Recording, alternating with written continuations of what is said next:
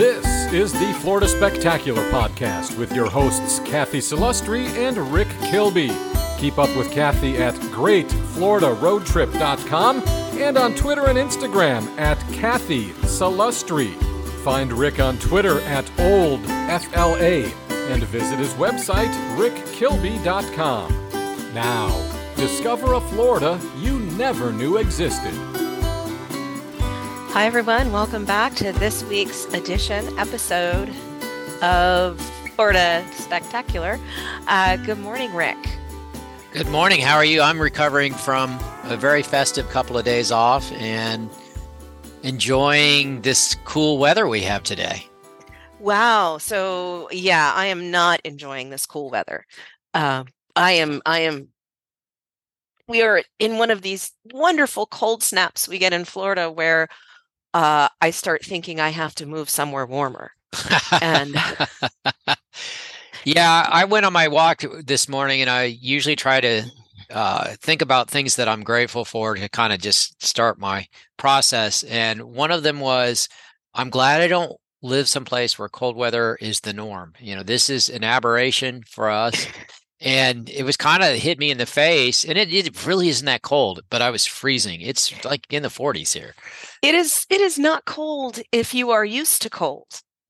It is disgustingly cold if you are not a person who is used to cold. I mean i have friends elsewhere in the country. I do have non-Florida friends, and uh, I know they're colder. I, I when I woke up this morning, I checked my Apple Weather app to see how you were doing, Rick, and see how yeah. producer Chad was doing all the way up in Fernandina. Um, and uh, you know, it's it's I they're my friends, but uh, this is not the time of year I go visit them. No, because uh, I'm just not built for it. I I joke that I'm part reptile. That my core temperature is whatever the ambient temperature is. So uh, I pretty much I, I, dug out my my Grinch sweater, my holiday Grinch sweater, and uh, I had to be somewhere at 8 a.m. this morning. And just from two steps to the car, I was like, "Oh no, no, no, no." um, but I'm a wimp, and I know that I am. I am. I am a wimp. But all I kept thinking is, man, last week I was in the Keys. I was snorkeling. I was on a fishing fishing charter, and now I've got the heat on.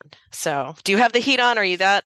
We had the heat on overnight. Yeah, last week we had Thanksgiving outdoors. The weather was perfect, and then I went on an air my first airboat ride on Sunday on the St. Johns River, and I wore a jacket only because there was a threat of rain. And there was one point where we did get rained on a little bit, but the weather was perfect aside from the, the you know the clouds. The clouds just added a different texture, and what I love about Florida sometimes is you know we're we're used to sunny skies and sometimes the you know the right kind of clouds when there's suns come through it adds kind of an additional layer. The so right kind of clouds. Yeah the right kind of clouds you know so that they're not just it's not like fog you know where everything's just white but there's kind of a depth to it and a three dimensionality that looks really good in photographs. Yes. And that's what i had on sunday and it was ah so much fun. Yeah i have mixed feelings about airboating though. Um it's tell me, yeah, tell me about the airboat ride on the St. John's. I don't think a lot of people realize that you don't have to be in the Everglades to get an airboat ride in Florida. So that is very true. Very, yeah, very true. Uh, there's a guy I can't remember his name. My friend set it up. He operates out of uh, basically it's it's Colonial Driver 50 in the St. Johns River, and that's kind of the middle basin of the St. Johns, where it's not you know a mile wide. It's very thin. In fact, the channel in some places is only six feet, sixty feet across.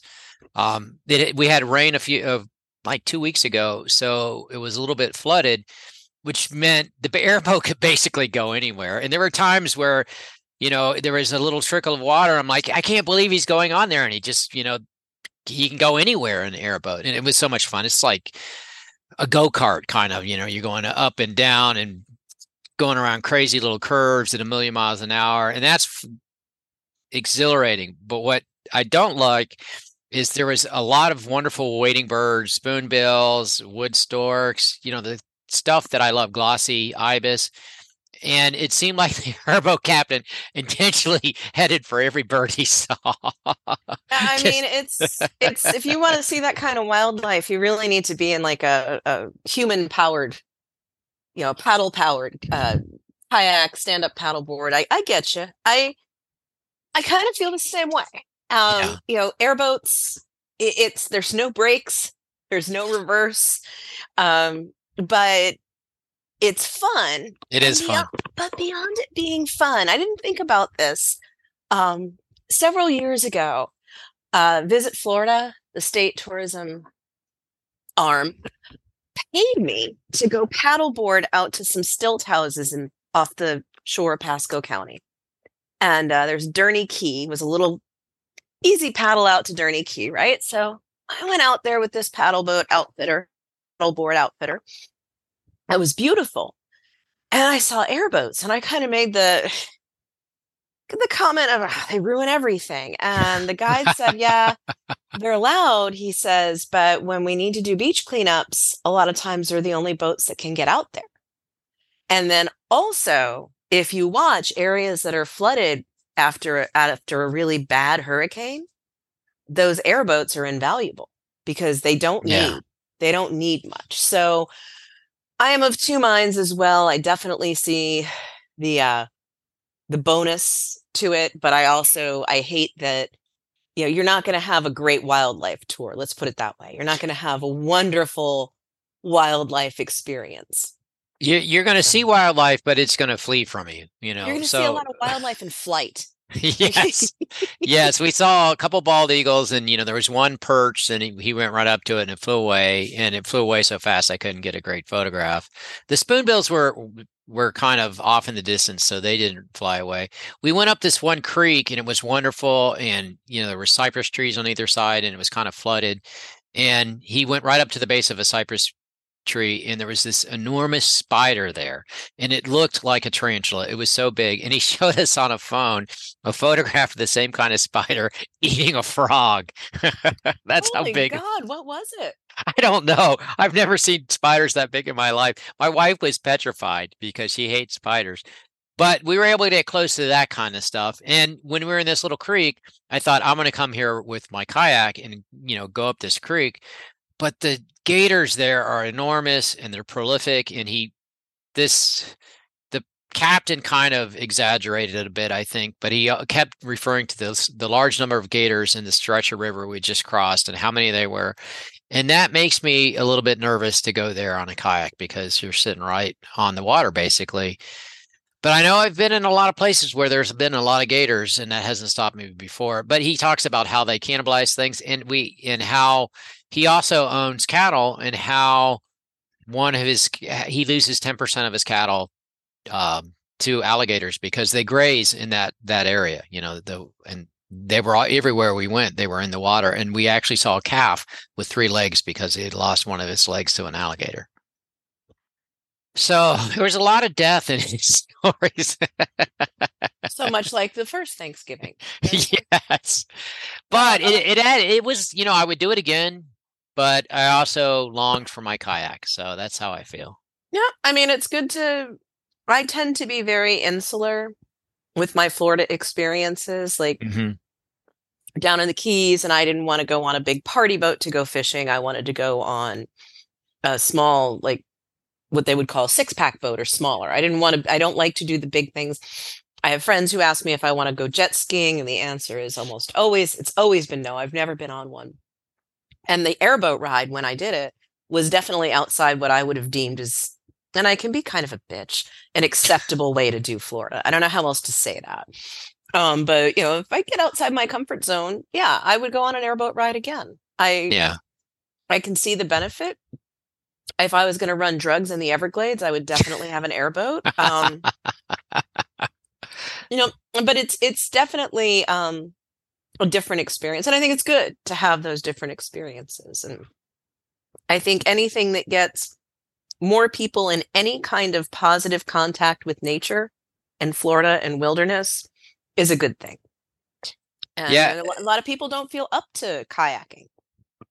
What was neat was in that area of the St. John's, there's still a lot of shell mounds, and he said they were all kind of a day's walk apart. I, you know, I don't know. I don't know that I trust this guy's history, but that made sense to me. And so there was one that was basically an island, and we landed on it, and there was there was shards of pottery right there on the ground. You're not allowed to pick them up anymore. Uh, it was called Pawpaw Mound, and you know, there's something about seeing stuff that's thousands of years old that connects you to the Florida's past in a way that's kind of exciting because you know that people have been coming to this place for eons and that you know despite what we've done to Florida the last 500 years you know there's a continuous thread of human history here and I love that feeling of connection and it was exciting.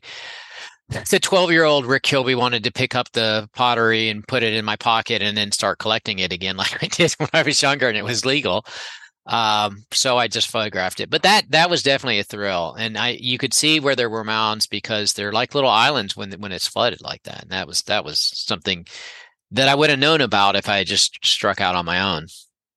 Well, what I think is fascinating about that is how predictable we are as humans. That this place that thousands of years ago humans thought was worthy is a place that right now, 2023, Rick Kilby is saying, This is a place I want to go back to. This is really yeah. cool. I mean, that's really, we change a lot. Society changes a lot, culture changes a lot, but there are things that remain true. And I really do think, without sounding too prosaic, although I think I will, I mean, it just really speaks to how Florida is one of those things. The natural beauty of Florida does endure for thousands of years, you know, and it's just wonderful. So, yeah, it is Thanksgiving. It really was. And it's interesting too, because, you know, the St. John's is a, uh, you know, I've been on the St. John's a couple of times in the last month, and it's, you know, as a water body, it's very special to me. But, you know, it has been manipulated by man because when the British came, they built plantations up and down the river and, you know, would have cut all that old growth timber.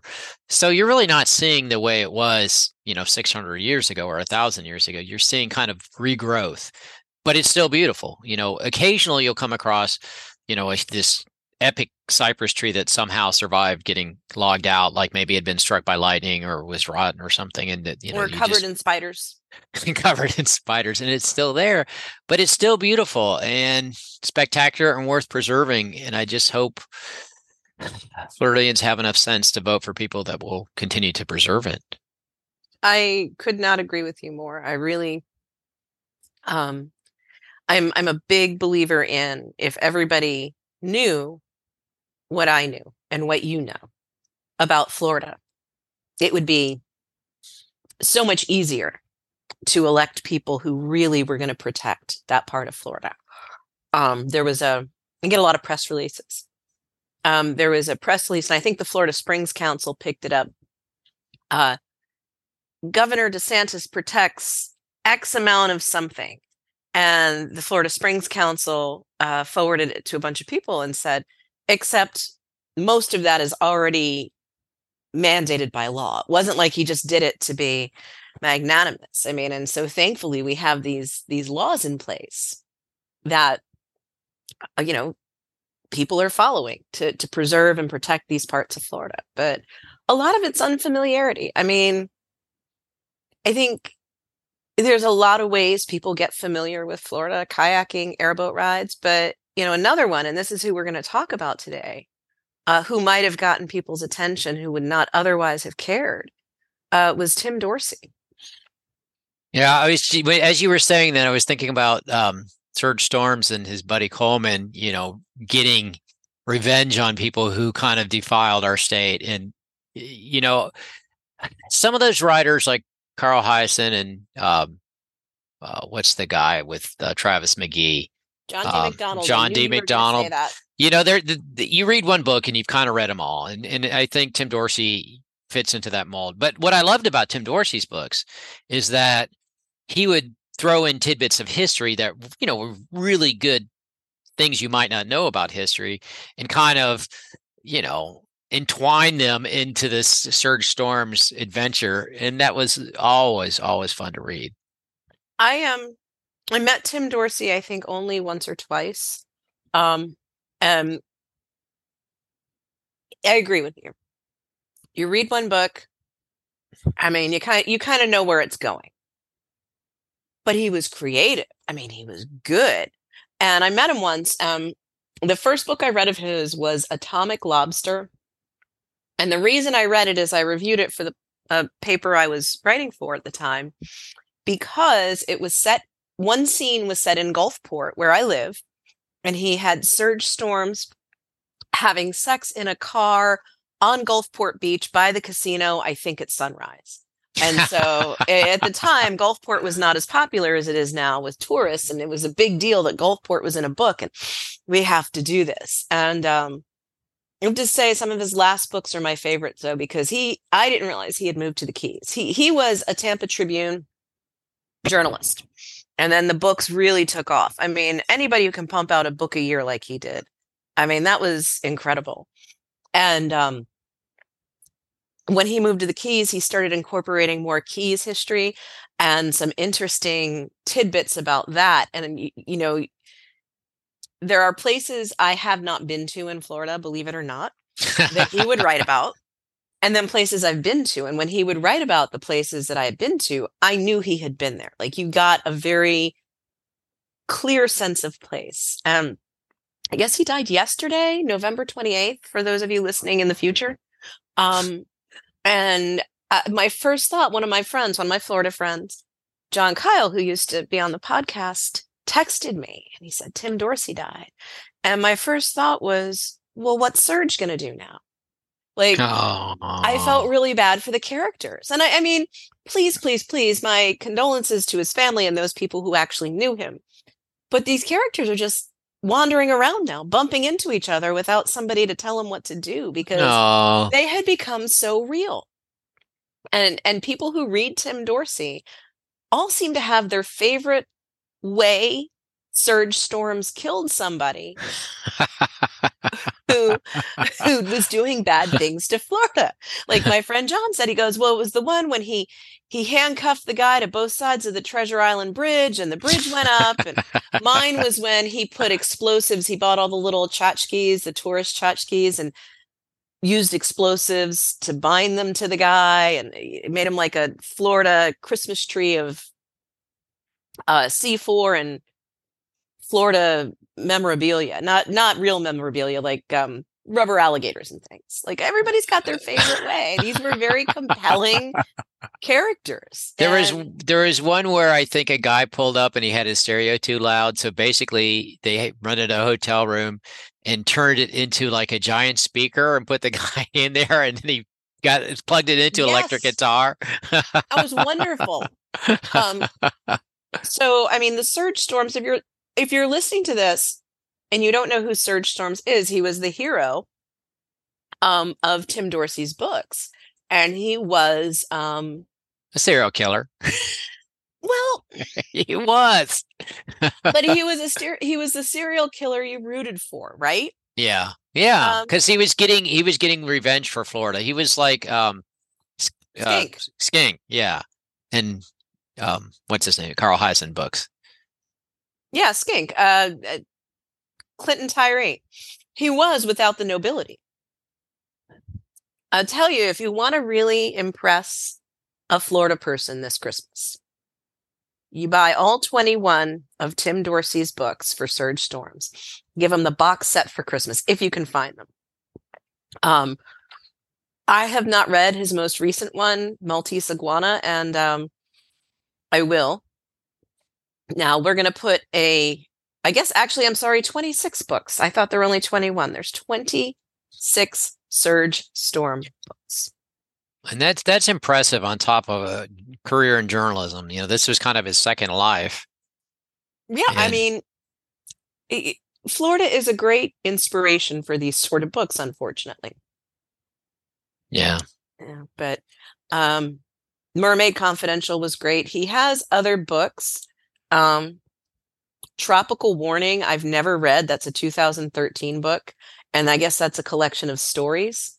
Um, but these are great, great, great holiday gifts if you have a Florida fan who has not read Tim Dorsey.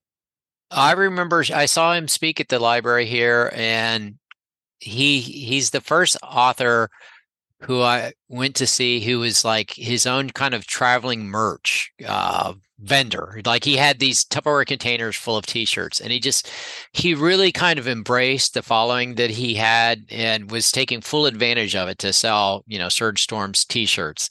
And I thought it was kind of cool and you know, he had a huge following, huge following. Um it's it's it's like a cult, right? Like so we're the the cult of Florida. I was and that's okay. You know, I like my term Florida splaining. That's going to be in the lexicon. Merriam Webster is going to add that one year. That's my goal, Florida splain.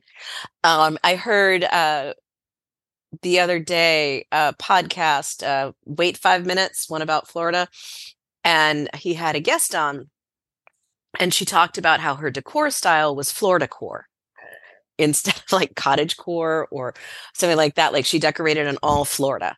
Florida Interesting. stuff. Yes. So I think yeah, we're we're we're leaving uh the idea of being a cult and we're getting a little bit more mainstream and I don't know if that makes us less appealing to me or not. I don't know what I'll write about next if Florida becomes the cool kid.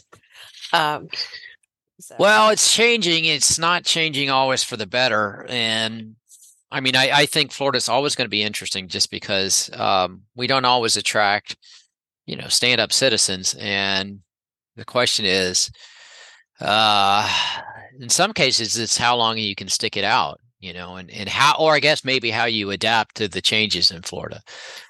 Yeah, I mean, it's it's hard, right? Um, I I have a talk I give, and it's actually a chapter in the forthcoming book, Florida Spectacular, about the three Marjories: Marjory Stoneman Douglas, Marjorie Kinnan Rawlings, and Marjorie Harris Carr. And i make the point that these these people these women not you know they were all different ages but the older they were they were still able to adapt and how unique that is because i mean i've lived in florida since i was seven. This is the only home i know. I do not consider myself as being from new york. I tell people i was born there. Um, this is home. But my um you know my, my friends who are later arrivals, they don't see this as home necessarily. You know, it's almost like a foreign land. So I talk about how incredible it was that uh, like Marjory Stoneman Douglas, how old she was, and Kinnan Rawlings, they were in, I think, their 30s when they came here, 20s or 30s, and they were able to adapt. So it's a matter of how long you can stick it out or how willing you are to adapt. Like you can't. You are not going to be happy in Florida if you move here from New York and spend your life bitching about our bagels. We do not have good bagels. I don't care. I really don't care. I, I honest to God don't care because let New York have the bagels because we've got Cuban sandwiches, right? Like that. Um, it's a matter of how you adapt. When my parents moved here, my they were both in their 30s and they were ready for Florida. They I have never once in the whole of my life heard them say, well, this isn't how it is in New York, unless it was a pejorative about New York. Like they were ready for Florida. They loved the lifestyle, they were willing to make the trade offs. And know, consequently, they've survived here. Well, I mean, my mom is the only one still alive, but they were very happy here. They survived for a long time. Whereas I had other people move here. I'm like, you know, you need to go never going to be happy. You are never. I have a neighbor right now, and he just is always complaining. And I want to tell him. I mean, he's my neighbor, so I'm not going to. I don't think he listens to the podcast. I'm like, man, you need to go home. You, you, you are not helping anybody in this state by being. you got to bloom where you're planted. Yes, eh, or you know, transplant your flower and get the hell out. I mean, but it's it's it's so yes, going back to Serge. Serge adapted to Florida though. I don't remember. Yeah. Don't know if Serge was a transplant or if he was born here, but he embraced Florida. He embraced Florida history. I mean, let that be a lesson to you. He could have been a serial killer anywhere. And he chose us. And you know, I was thinking about uh I went to Brave Mount Dora on Friday, on Black Friday, and I don't know. Somebody was telling me Mount Dora is just absurdly crowded all the time because it's you know it's basically retail. The whole little downtown is nothing but retail and restaurants and a couple small museums. And there was a bookstore, and I remember going into the bookstore. It's I think it's called Barrel of Books, and I had never been in before. And uh, you know, the first thing I do when I go to bookstores, I look for the Florida section, and it was just all Tim Dorsey. You know, just the, there was a whole shelf of Tim Dorsey. You know, the other thing is the graphic design on his books are very good you know wonderful simple covers great color you know you're going to spot them and so when you when you line them up on a shelf it's quite a display just by seeing the spines. And it's so funny because i saw that just days before he passed and uh, you know i was taken by it. He dominated the florida section.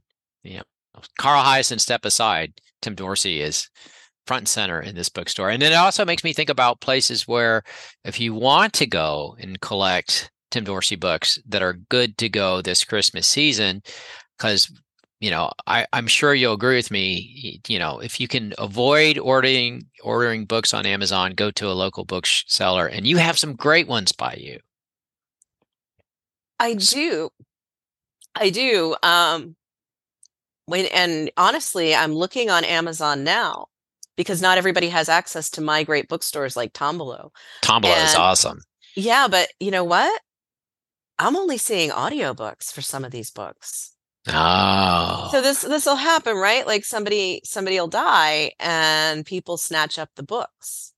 Oh, interesting. Yeah, I don't see any Tim Dorsey well, I guarantee you, in some of those bookstores, they're going to have them. So, so we also went to Sanford, and Sanford has one of my favorite bookstores, Maya Books, and that was that was the late uh, writer Bill Belleville's favorite bookstore, and he wrote about it often, posted about it on social media, and it's one of those ones that has used books. I love used books, and I like bookstores that have used and new books, so you can kind of have the best of both worlds. And so you can pick up a book, you know, that's out of print for a few bucks, and then you, if you want to get the newest and greatest, um, they have those too. And so Muse is one of those. And there's another one in um, Deland too that I love. That's called. Um, no, wait a minute. Maya is the one. Maya Books is the one in Sanford, and Muse is the one in Deland. And they have this great Florida section. Any bookstore that has a Florida section that has new and used material, it's kind of like heaven for me. So we have one. We have Wilson's. Is oh, I don't know that one. Well, um, hello. Guess what we're doing when y'all come over? well, Haslam's not around anymore. No, I used to go to Haslam's. Yeah. Um, so Wilson's is you know mom and pop place, and uh, yeah, some great bookstores. I mean, but these are, I don't know. I mean, what would be on your your Florida Christmas list for books if you were going to buy books for your friends? uh, to teach them how great Florida was, what would be on your Florida book list? Well, there's this book I know that kind of recreates the WPA guidebooks and drives all those roads that talk about and goes through all those small towns. That one would be good. Um, Wait a minute. I think that's Marjorie Cathy Salustri wrote that one. Wow. I did not see that coming. I was not looking for that. Um, I agree. They make great gifts, but I promoted your book yesterday. Oh, thanks. thanks. Yeah, I was um I have a I was in Ocala. I was at Master the Possibilities and I had given a talk there, Florida then and now, but I only had an hour and it was all pictures. So it's uh was supposed to be one place in every county then and now. Mm-hmm. And uh, I could I, I couldn't get through even half of them in an hour. And so I came back to give a second part and I was uh, talked about White. I talked about the Stephen Foster Folk Culture Center. Oh, cool. And I talked about Ponce de Leon Spring and Springs. And I said, you know, if you really are into how we used to look at our springs, you've got to get Healing Waters. And that is actually a beautiful book for Christmas for people. My book is not pretty, it's just interesting. Your book is interesting and pretty. yeah, there's a lot of good ones though. And in addition, I'm well, I'm looking forward to your new book. But another Springs book that I like is Doug Stamm, and he did the you know kind of the quintessential Springs guidebook that has you know the ecology and hydrology and you know the ichthyology and all the stuff you know you know in between, and it has it's kind of a guidebook element, but has more basic history, and he just did a new edition, and it's Doug Stamm, S T A M M. I think it's called The Springs of Florida. And I bought that book for my mom as a present years, like decades ago, at DeLeon Springs, and I I stole it from her. it's stole like from your mother? She has you know they you know how people sometimes they just put books on the bookshelf and they're you know they're they're getting dusty there and it's like i can use this book. So i it came home with me one time. I could use this book. Mm-hmm. I need this book more than my mother does. Screw her. That's charming rick really. Oh I, I got to give a shout out to another book the the new one from the florida humanities. That's a spectacular book. Yes um i think we were going to have them on the podcast weren't we? Yeah next month. Yeah. So that'll be That'll be exciting. Um, and that one is called for our listeners who are Once Upon a Time in Florida Stories of Life in the Land of Promises. Yes, well, I think that I think I know somebody who has a piece in that. I do. I do. And last night I was talking to somebody from the Florida Historical Society, and he was saying that Gary Mormino's new book is worth having. I have his his first one, it's all dog-eared and highlighted and it oh what is it called uh land of sunshine land of, state, state, state of, of dreams. dreams. and sunshine in a new century i think is the dreams of a new century gary's going to kill me. I don't think he listens to the podcast. Yeah. do you have it? Do you have the new one? I'm pretty sure i do. UPF sends me almost everything for the paper to review uh-huh. which is really nice. Yeah. I've got quite a collection. I'm not the book reviewer though so i don't always get them back. Oh, uh, I, I, try and steal them back from, you know, we pay these people nothing. Um, so you know, I feel kind of bad, but you know, I got to have my Florida collection. Yeah, I yeah, honestly, it's one of the, you know when I'm writing, it, you know, you search the internet, but the books are where the real stuff is, and I, I like to have them at my fingertips, know where they are, and you know, underline them. Like I, I just recently bought a first edition um, Palmetto Leaves by Harriet Beecher Stowe. But I also want a cheapy paperback version so I can underline it and dog ear it and you know put bookmarks in it and stuff like that. I don't want to mess up the first edition one. I got a cheapy one because with a with a re, not the original cover, which is this beautiful gold embossed thing, and it's so funny because reading 19th century stuff, it, it's it's a little cringy, you know, with the way they talk about things makes me cringe a little bit in the 21st century. Well, um, that's you know, we we are not fantastic at at being decent people. So our things evolve, right? Yeah. Would you ever think that a hundred years from now, if somebody stumbles across your book, there'll be things that they come across that make them cringe in your book? Yes, I, I have one glaring error in my book, and it's embarrassing to me. Um, I wrote about the Seminole tribe of Florida out of my ass. I mean, uh, oh. well, I didn't write them. Um, uh, that's a that's maybe too harsh. I wrote what I had been taught in colonized history classes, and I wrote that the Seminole were basically a mix of runaway slaves and escaped slaves from other tribes. And I know better now, and it it is mortifying to me that that is there. Um, so yeah, I'm sure they're going to look. I hope. Let me put it this way I hope that in a hundred years, if my book is still around, that people will read that and recognize that I was an idiot. Well, you know, like Palmetto Leaves, I don't think Harriet Beecher Stowe was an idiot. I think she reflected the way people thought in that era.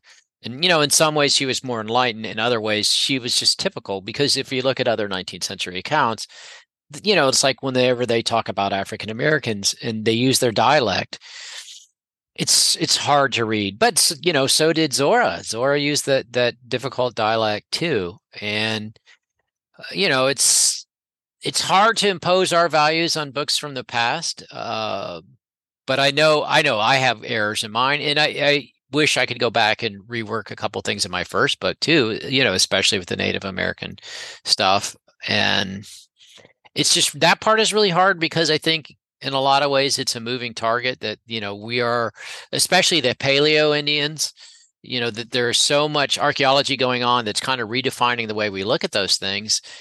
And i also think it's a lot of you know it's controversial you know um, i know people have strong opinions about repatriating remains that are you know, tens of thousands of years old um, by modern tribes. Um, it's you know, it's a it's a complicated history. I, I think I, I think that's an easy way to look at it. Is all that kind of stuff is complicated.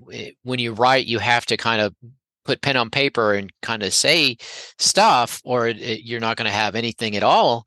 Um, but it's complicated, and as soon as you write it down, it seems like maybe it's it's already dated. You know, it's. uh I think it's complicated. That would be our Facebook status. yes, it is. Um, I'm listening to not a Florida book, decidedly not a Florida book. One of my very favorite writers, Bill Bryson. I am listening to Made in America now. And it's basically a history of the United States, apparently, except for Florida, as told through language and the words we used. Um, and it's it's it's I wince because it's an audio book, so some of these words that we do not use anymore are being spoken. Oh. It's, it's like oh, um, the only failing with the book uh, is that they have mentioned the Seminole tribe of Florida once, and they kind of imply, Bryson kind of implies that they were all relocated to Oklahoma, that there are no more Indians in Florida. And then when he describes all the tribes in North America, he leaves out all the Southeast, like doesn't mention Southeastern Indians at all. Wow. So I, I I'm finishing it because it's Bill Bryson, but he is going to get a strongly worded review it's so interesting, you know, because as growing up, we played Cowboys and Indians all the time, and you know, it, right. We we always envisioned ourselves as like Plains Indians with the big headdress, and, you know, and the bow and arrows and spears and tomahawks and all that kind of stuff. You, you know, that's what you did when I was growing up. You know, I think it's inappropriate now, but never did we envision ourselves as Seminole or Creek or Cherokee. We were always, you know, the stuff you see in Westerns. And I think that kind of biased the way we see Native Americans. Well, it's, um, we evolve, we learn. Yes. It's, you know, I, it's hard. Florida has such a complicated history because yeah. up until basically World War One or the Spanish American War, we were on the wrong, we were on the losing side of every war ever. And, you know, we don't talk about that a lot. And it's hard to talk about without people realizing, oh, there's all this history I don't know about and it's bad. And does that make us a bad person? And it's, it's, it's a hard, hard talk to have. You know? So, if you were to recommend a book that kind of um, did a, good job of talking about some of the complicated history of Florida, what what would you recommend? So, I wish I could tell you because well, I'm looking at my bookshelf. I see T.D. Allman's Finding Florida, which was very controversial when it came out. Well, he admitted he didn't actually do research for it. No, so it's that was part of the controversy. Yes, and and I know uh, Mormino came out against it, and I think Klinkenberg was not happy with it, and a lot of people. No, he's never happy with anything. But he sold a ton of books. Boy, did he sell a ton of books.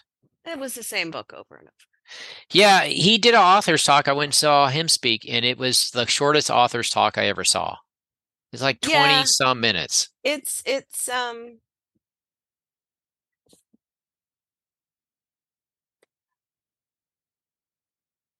it's regrettable. Let's All right. So what another one? I, how about the so, the new history of Florida? What do you think about that one? The new history of Florida. That's well, the Michael Gannon one. So I know this is gonna um it's gonna sound weird. So first of all, I've not read it. So I do not know. But I can guarantee you it is not an actual, as it says, comprehensive history of the Florida. Because the problem with so much of our Florida narratives about history is they leave out a lot of other. Yes. And it, the other in Florida is such a big part of the story. Um, I went through an entire lovely graduate program in Florida studies. And the only time we even touched on the Seminole tribe or the Miccosukee or any Indians in Florida in a graduate level program was we read one very thin book called Enduring Seminoles. that maybe isn't really the best book about the Seminoles. So I mean, Who, who wrote that one? Patsy West. Yeah, I have a Patsy West book. I, I mean, it was, it it was a very Seminoles. charming book, but it was it was basically it framed the whole of the Seminole tribe through the lens of gator wrestling. I mean, it was like there's a lot more there. Yeah. Um, I will tell you the best it's not the best history of Florida, but the best way to think about the best book for thinking about how we think about history in Florida, if that makes sense, hmm is is one I did read in grad school, and it's called "The Burden of Southern History" by C. Vann Woodward, and um, it talks about how very complicated it is to have a Southern history in the United States. Um, it was very easy for us to say, "Oh well, anybody who supported the Confederacy, they were horrible people." Um, and it's not that easy, and it's not that simple, and it's not you know. And, and so the book talks about Woodward. Woodward writes about how we don't like to talk about Southern history and why, because what it says about America. So it's an interesting way of thinking about history, but it doesn't actually. It's not a history book per se. Uh, it does give historical incidences. I am forever looking for a decolonized book about Florida history, and um, you know, you just you aren't seeing it. Well, so I have one that's kind of self-published. It's a People's History of Florida. I I don't know that I'm familiar enough to recommend it. Um, I you know I I generally buy a lot of these things and keep them as resources. And when I'm researching a particular subject, that's where I go. Um, it's self-published, so well, I- or I don't know. It's not a major publisher. It's um, not beautiful to look at, but Is it's kind of the- with the Indian on the cover with the Yes. Yes. Um, there's a guy named Marvin Dunn who has um, a Black History one that it's on my Amazon list. Um, and then I have this book that I just pulled off my bookshelf yesterday because I wanted to go back and look at it called Souvenirs of the Old South. It sounds like what you're talking about, the burden of Southern history, Northern tourism and Southern mythology. That's a UPF book It that I, yeah, it's just, it's a good one. UPF It's- is really um, interested in getting some history of other. They're, they're yes. you know they're very dedicated to that. You know, it's it's hard because you have, and I'm sorry, Rick, and I'm sorry, every white guy who's listening. You have what I called OWD history, old white dude history. True. and it dies hard. It dies hard. Um because you're it's almost like you're I mean, I think sometimes when I say things, I can see it on the faces. It would be easier if I just tortured a baby in some of these talks. Uh, because you're you're it's almost like you're unpatriotic if you suggest any historical narrative that conflicts with this by God America thing. And there's a lot in Florida that goes against our national narrative if you look at our history. But I don't, I mean, I find it fascinating and I think it's real.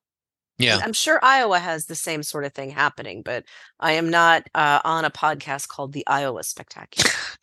Well, one of the things th- where I was reluctant to get Mormino's new book is because it's it's 2000 on, right? It's kind of Yep. the, and you know, it's so recent and some of the stuff that ha- has happened here in, you know, the last 20 years I just am not ready to look at it critically uh, because it just like the the wound is still not healed and, and some of the things you know I think it talks about the 2000 election and I'm sure it talks about some of my least favorite governors and some of the things that have happened in the state environmentally.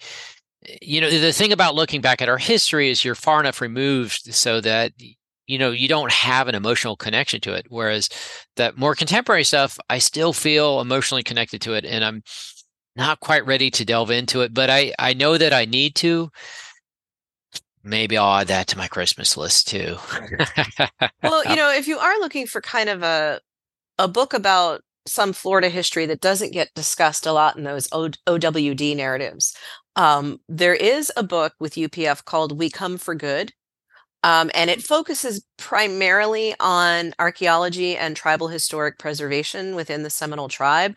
But what I like about it, unlike so many books about Seminole tribe of Florida, is that um, a lot of the contributors are tribal members, and one of the editors, Paul Backhouse, works for the tribe. So, I mean, I think he was at one time the head of THPO, Tribal Historic Preservation.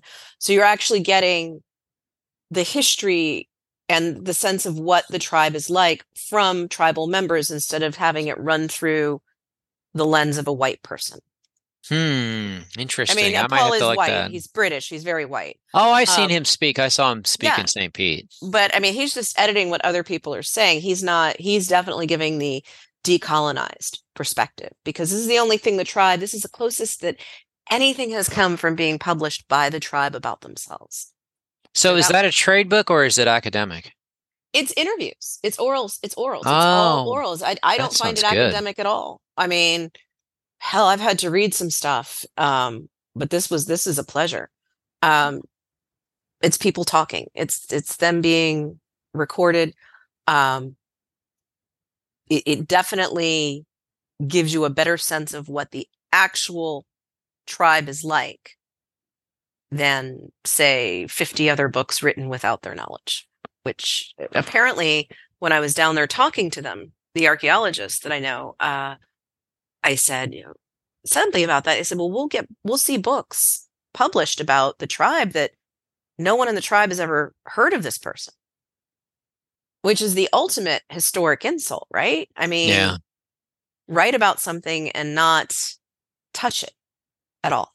So La la la so well, we've been talking about the hardcore history in terms of Florida books. If we want to go back to Tim Dorsey, uh, one of the books that I have on my list, well, I know because I kind of picked it out and said to my wife, buy this for me for Christmas, is Lauren Groff's latest book. She, it's not about Florida, but she's a Gainesville author who is one of my favorites and i will read just about anything she publishes is there anything that you have on your christmas list that is by a florida author or um, you know about florida that's fiction I don't really give books enough time to be bought for me. oh Um, but I will say there's one that's been on my list for years. Um, Fred the Tree down in the Florida Keys wrote a book. It's a child's book. that sounds awesome I mean, if I don't own a book written by and about a tree in Florida, am I even a Florida author? Um, I have a question for you. You mentioned my book. Do you actually own a copy of the WPA book? I do. I? I had it right here by my desk, and I can't remember where I put it because it's on the bookshelf behind me. Uh, I bought it when you spoke at the History Center and you did that talk on that super rainy day. It's signed by you. Um, I signed it. Wow. yeah. Well, uh, I felt bad because you you know it had been it had been like a drought, and the day that we got the deluge that we'd been praying for was the day you were driving over from.